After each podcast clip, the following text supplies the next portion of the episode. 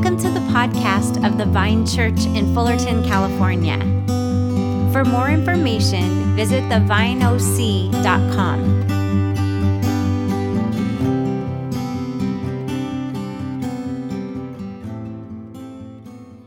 Well, we are continuing today in a series we started a couple weeks ago, which we've titled Formed. And the basic idea is that in this time, we're not simply biding our time. We're not just counting down the days until this crisis is over. Rather, in this time, we want to lean in to the sense of invitation we have from God to, to really be uniquely formed in this season so that on the other side of this season, we actually look more like Jesus and we're even more equipped for what He has in the season ahead. And so each week in this series, we're looking at a particular virtue or character trait that we believe that God wants to form in us in this time. And last week we uh, talked about perseverance. Today I want to talk about how we can become people of hope. So we're talking about hope today, but I want to start with an encouragement and kind of, uh, I don't know what you want to say, a, a caution. And, and, the encouragement is, is this that that, it, that finding hope in a season like this, which is a season of crisis and challenge and pressure, that finding hope in a season like this is actually possible. That is actually possible. And of course, if there's ever been a time when we needed hope, it is now. Uh, I mean, think pandemic, recession, isolation. Many have lost jobs, some have lost homes, people uh, many feel alone, many feel af- afraid. Now is a time more than ever when we need hope. And I want to tell you that that is possible. So, so that's the encouragement. But the caution is, is that if we don't put our hope in the right thing, that that can actually be a dangerous thing. That misplaced hope is actually even more problematic than not having hope at all. And so, in our brief time together, what I'd like to do is to explore some significant questions around hope. What is hope, and what are the obstacles that can prevent us from becoming people of hope? And where do we actually need to place our hope, especially in times like these, so that we can be rooted and, and anchored through the storm that we're in? And, and friends, my prayer for you and, and for myself and for our churches, for that we would be people who are really anchored in this time. Hebrews chapter 6, verse 19 says, We have this hope as an anchor for our souls, firm and secure. So the question is, how do we experience that? How can we become people of hope? Well, we're going to look at a famous text from Romans chapter 5. And this is one of the all time great teachings in the Bible on the topic uh, of hope. And it's important to know that the Bible, although on the one hand it is one book, on the other hand it is comprised of 66 separate books, and there are uh, various genres within the Bible. So, for example, some of the books of the Bible contain poetry, some historical narrative. Now, the book we're looking at today, the book of Romans, is actually a letter. And this is a letter that was written by the Apostle Paul to Christians who were scattered throughout Rome. But what you have to know about Paul is that he was actually trained as an attorney and he had a brilliant philosophical mind. And so that really comes out in his writing. And so the book of Romans sort of reads kind of like, I don't know, a legal document or a sort of a dense theological treatise. And so what this is going to require of us for us to kind of really dig in and study today. So I'd like to walk through this passage with you, and I'd love for you to read along with me as we work through this passage together. Again, Romans chapter 5, and Paul starts here in verse 1 by saying, Therefore, since we've been justified through faith, therefore, since we've been justified through faith. Now, as I mentioned last week, anytime you see the word therefore, you're supposed to ask, what's it there for? Because there's, there's always a reason. And the reason here is because Paul just spent the previous four chapters building a case for justification through faith. Now, what does that mean? Well, to be justified is to be declared in the right with God, to be reconciled to Him. It's, it's, it's a glorious reality. And Paul is saying here that that is experienced through faith. In other words, justification or, or salvation, it, it isn't simply a function of growing up in a Christian home. It isn't simply a function of belonging to a church. Uh, it, it isn't just a matter of, you know, putting hashtag Jesus or hashtag blessed on your Instagram profile. Rather, it comes through, uh, through faith, he says, through a personal faith that we either have or, or don't have in Jesus. And what faith is, is trust.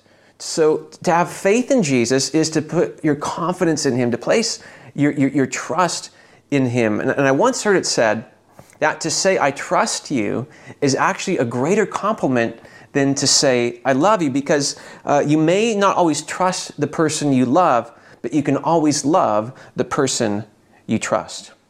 So Paul is saying that faith, in the sense of trust, is what opens the door for the saving grace of God to come into our lives. Now, to be clear, we can't justify ourselves, we can't save ourselves, but through faith, it's like we open the door for the mercies of God to come rushing into our lives. And so Paul is reminding the Roman church that right at the heart of what it means to be a follower of Jesus is to be justified through faith. Now, he, he then goes on to unpack the implications of this for our lives as followers of Jesus. And so, what can we expect to experience in our lives as a result of being justified through faith? Well, here, here's the first thing. In verse 1, he says, Therefore, since we've been justified through faith, we have peace with God through our Lord Jesus Christ. And I think it's safe to assume that everyone wants peace in their lives. And how amazing would it be if in this season, which is a time where there is so much turmoil externally, which can lead to so much turmoil internally, if in this time we actually experience peace within? Wouldn't that be amazing? Well, Paul is saying that actually one of the greatest benefits of faith in Jesus is, is the peace that it brings.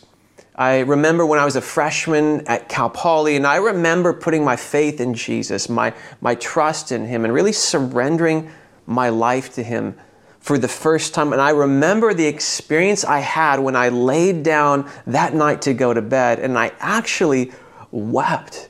And the reason is because I actually experienced peace in my heart in such a deep way for the first time in my life, such a, a deep and profound peace. And, and, and what Paul is saying is that that is what flows from, from having faith in Jesus Christ. That we experience peace with God.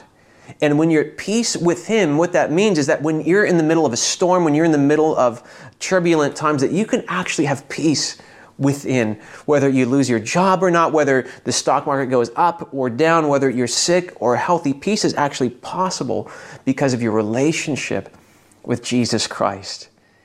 And I want you to notice something here. It says that we have peace with God, present tense. In other words, this is something you don't have to wait until you die to experience, but rather this is something that is available here and now. And I don't know if you've ever noticed, but I got thinking about how so many tombstones say R.I.P. Rest in peace. And, and, and I wonder if that's because so many of us are convinced that that's the only time we'll find it. But I got thinking, Here's what I would love to have on my tombstone lived in peace.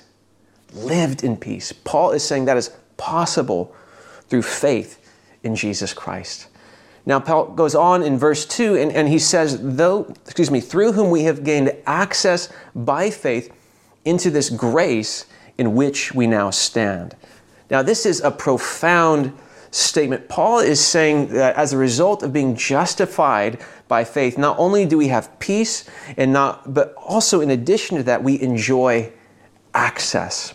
Now, what does that mean? Well, think for a moment of celebrities or powerful politicians or maybe, you know, billionaires like Bill Gates. What is it that people are always trying to get from them? Access, right? Now, why? Well, because the idea is that if I can get access to this powerful person, that could really help my life because then I would be connected to someone with power, someone with influence, someone who can really do some things. Well, well Paul is saying that as a result of being justified through faith, we've been granted access, like VIP access to the most amazing, the most powerful, the most loving person in the universe, God Himself. And specifically, he says we've gained access into this grace in which we now stand. Now, sometimes the word grace simply means unmerited favor, and it's at least that. But in this context, it actually means something much fuller because here Paul is, is kind of envisioning grace. He's sort of picturing grace as a room in which Jesus has invited in and ushered in all those who have faith in him.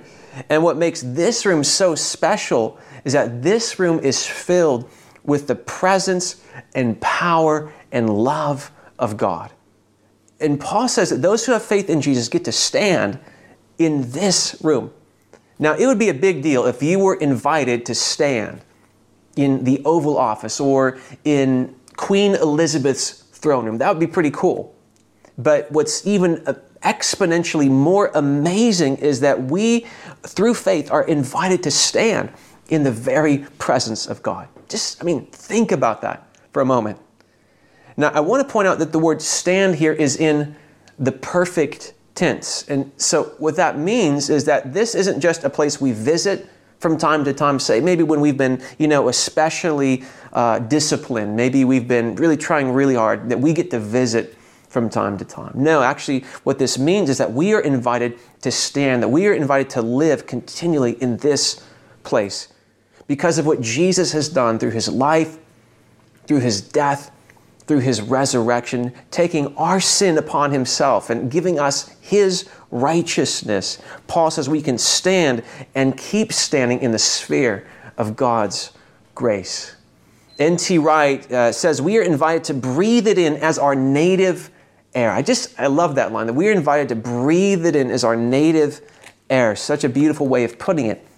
Now, just to tie this briefly to, to our main topic of hope, I, I suspect that one of the reasons why, why some people struggle with hope is because they're so filled with shame, so much regret about the past, so much shame in the present. It's like they just can't believe that there is hope for them, that there's a good future for them. And, and perhaps some of you can relate. But in Romans chapter 8, verse 1, Paul says, Therefore, there is now no condemnation for those who are in Christ Jesus.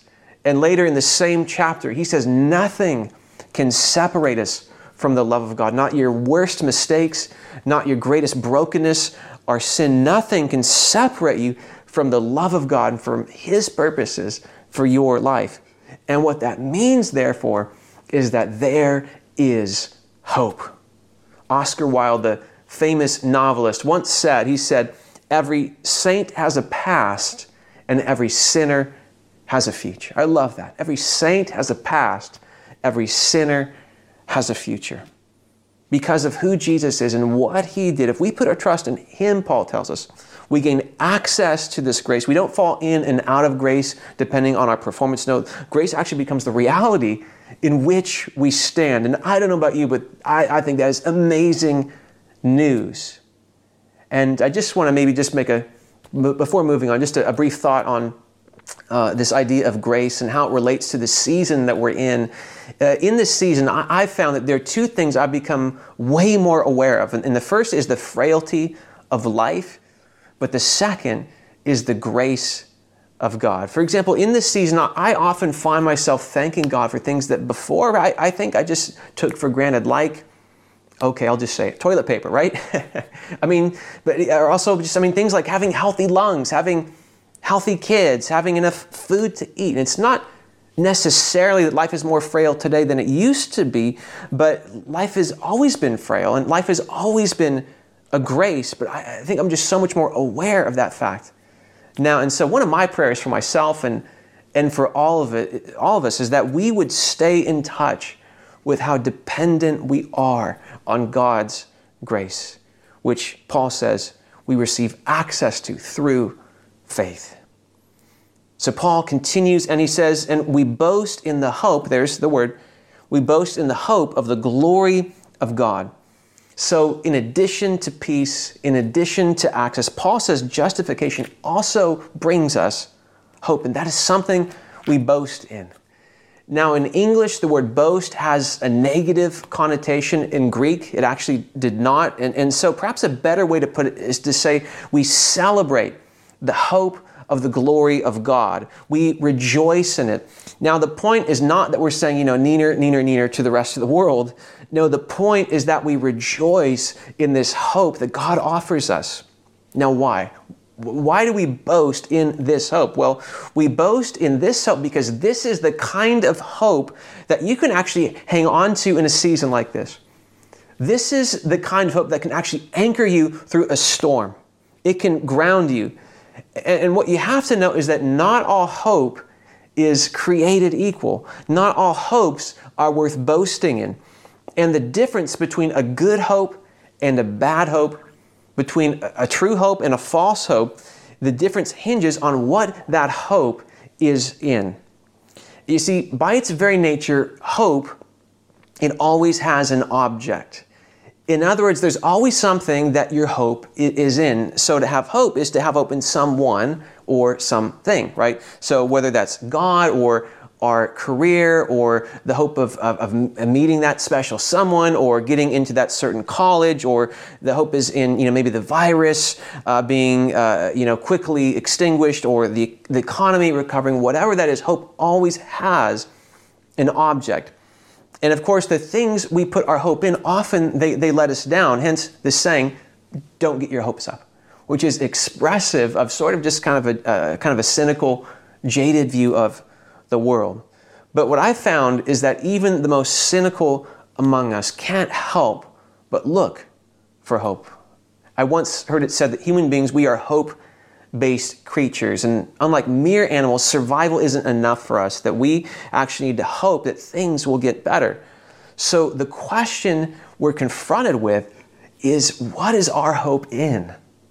And I think one temptation in this time is to simply have hope in hope, to just rely on sort of a vague optimism that things will get better.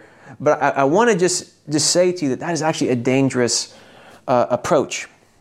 I came across the story of a guy named James Stockdale. If you were an adult in the early 90s, you might remember his name. And he actually ran for vice president back in 1992. And he was a, a U.S. Navy vice admiral, and he was also a POW in Vietnam and, and for seven years. And he was the most senior naval officer held captive in Vietnam. And there's something that's come to be known as the Stockdale paradox.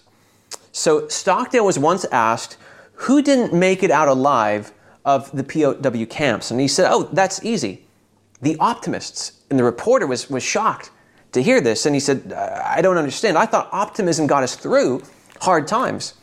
But Stockdale went on to describe how this actually played out in real life. And he said the optimists thought, oh, you know, we're going to get out, we're going to be out by Christmas, and Christmas would come and Christmas would go. So think, you know, oh, we're, we're going to be out by Easter, Easter would come, Easter would go. They'd think, oh, well, we'll be, we'll be out by Thanksgiving. Then all of a sudden it was Christmas again. And what he went on to say is that these people died of a broken heart. And so let me just apply this to our moment. Who is going to have an especially hard time in this season of pandemic?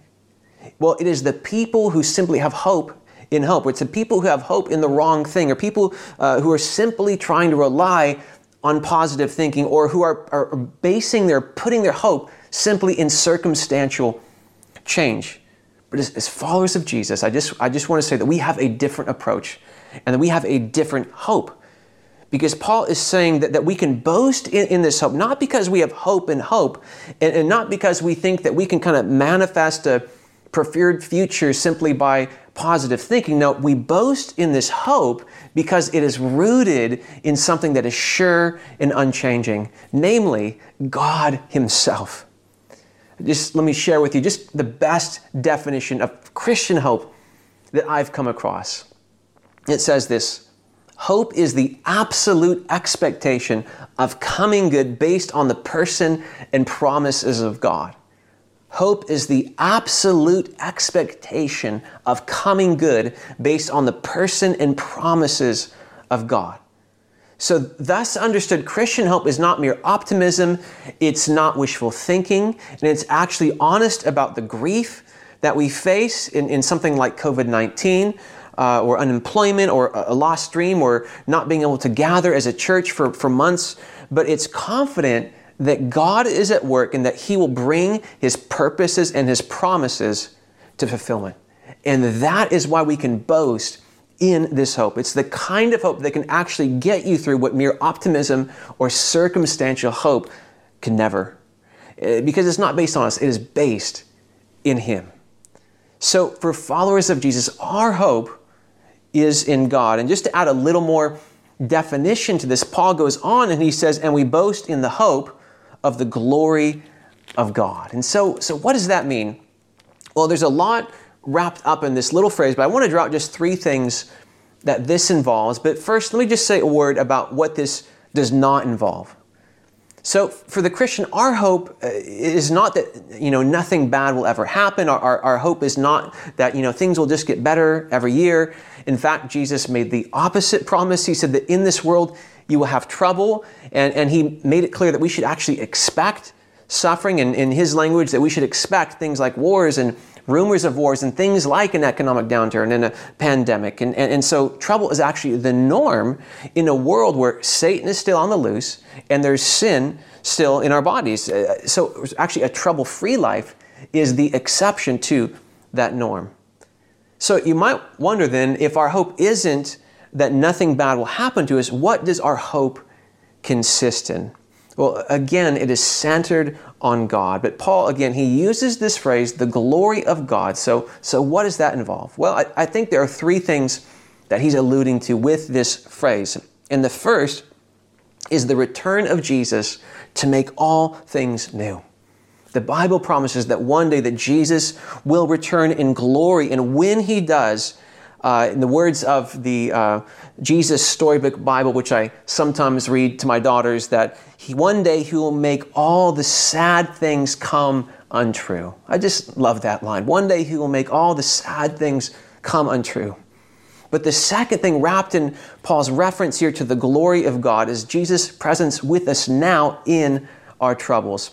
Colossians 1:27 says, Christ in you, the hope of glory. See, Christ is with us in this time. And actually, Jesus' last words before ascending to heaven, he said, And I will be with you always. So that's the second thing. But the third thing that Paul has in mind, I think, with this reference to the glory of God, is our hope that God will use the troubles we go through, whether whether major or minor, he will use them to form us into the image of the glory of God. So Paul introduces this hope, but then he goes on to build sort of a progression to explain how this hope is formed in us, even in difficult times. In verse 3, he said, Not only so, but we also glory in our sufferings. Now, to glory is to celebrate. And initially, this seems kind of crazy, right? But notice, he doesn't say we celebrate our sufferings. Uh, you know, he's not saying, hey, you know, hey, I got pneumonia, yay, let's, you know, throw a party. No, that would be crazy. What he says is that we celebrate in our sufferings, and, and there's a big difference there. But still, you might wonder, why would we even celebrate in our sufferings? Well, as followers of Jesus, we can celebrate in our sufferings because God makes our sufferings matter. He makes our sufferings matter, that God actually redeems our suffering, that He is the God who brings beauty from ashes, that He is the God who brings life from death, that He is the God who brings light from darkness, and that He can actually take something that is good, excuse me, something good and bring that out of something that is bad. And I can tell you that I'm seeing that in this time, in my own life personally, in our church, in our city, I'm seeing God redeem suffering. I came across a quote from uh, Erwin McManus recently, and he said this, it, it kind of struck me. He said, People who carry their scars and wounds well are not defined by them, but are refined by them. I love that. And really, that's the invitation that through the suffering we experience, that God would use that not to define us, but to refine us. So, Paul, he goes on to say, because we know that suffering produces perseverance. In other words, suffering creates the context in which perseverance is possible, where it can be built, where it can be formed. And, and as much as we hate to admit it, as human beings, we grow through a sort of resistance training. So, in other words, what's true of, of muscles is, is true of our souls. Uh, that, you know, if you want to get big, if you want to grow, you have to pick up something heavy. That's simply how it works. And, and in seasons like these, where there are challenges and, and difficulty and suffering, that God is uniquely at work to build in us perseverance. And He is building something in us in this moment that He will use later on. But it doesn't stop there. Paul continues this progression. He says, Because we know that suffering produces perseverance, perseverance character. So not only is suffering a context in which perseverance is formed in us, we also see that character also is formed in this time as we persevere amidst suffering, as we just kind of keep going. Paul tells us that through that process, that character is formed. And here's, I'll share with you Dallas Willard's definition of character. He says, Character is the internal, overall structure of the self that is revealed by our long run patterns of behavior. So, another way to put this is to say that your character is who you really are. Not who you present yourself to be, but who you really are. And, and what Dallas used to say is that what God gets out of your life is the kind of person you are, the kind of person you become. And really, there's nothing more important than that the person you are becoming. God cares so much about that. And so he even uses suffering and the perseverance that that calls for to form in us mature character. And the suffering we experience now, you have to know, is, is in a sense, it's almost like the QR code for our promotion into the next level of, of maturity and kingdom authority and destiny in our lives. And I would just, just have to say personally that I, I wouldn't be half the man I am today or half the pastor I am today were it not for suffering. And how God has used that to form in me character and perseverance. So Paul now he, he sort of builds builds this crescendo. He has this progression, and now he kind of at the end of this he builds to a crescendo, and he says that suffering produces perseverance, perseverance character, and character hope. Now I don't know about you, but I find this to be kind of a surprising progression. I would have thought that Paul would have said that hope leads to perseverance because you know it kind of encourages you to, to keep going and of course that's true but that's not what he says instead he says that suffering leads to perseverance perseverance leads to character and character leads to hope so how does that work well I'll just share with you my best thinking on this. Paul doesn't totally spell it out. He's just so brilliant. He just kind of moves along. Uh, but here's my best understanding of this. So uh, think about this. As we face suffering and as we persevere and as we keep putting one foot in front of the other, and as we're formed through that process, what we will inevitably experience is the faithfulness of God with us in that. That He is with us. I, I, I think of uh, you know Joseph in the Old Testament.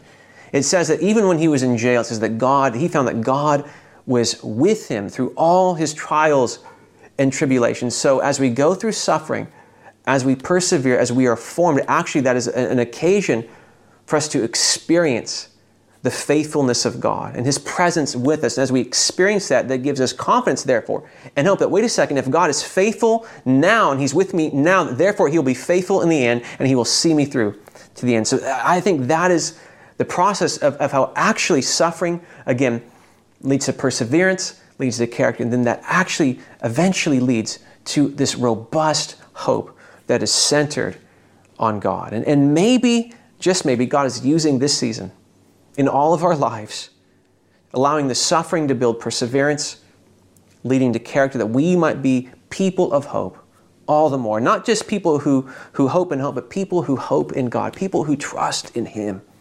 And I just love the way Paul concludes this section verse 5, he says, And hope does not put us to shame. Whereas the New American Standard puts it, hope does not disappoint. Now, now you might wonder, how is it that hope would, would put us to shame? Or how could it be that hope would disappoint? Well, I mean, think, think about, as we've talked about, that that hope can actually be sort of a dangerous thing if you put your hope in the wrong thing, if you put your hope in the wrong place. And we've, of course, all uh, been let down by someone or something that we put our hope in that, that didn't come through. So hope can disappoint.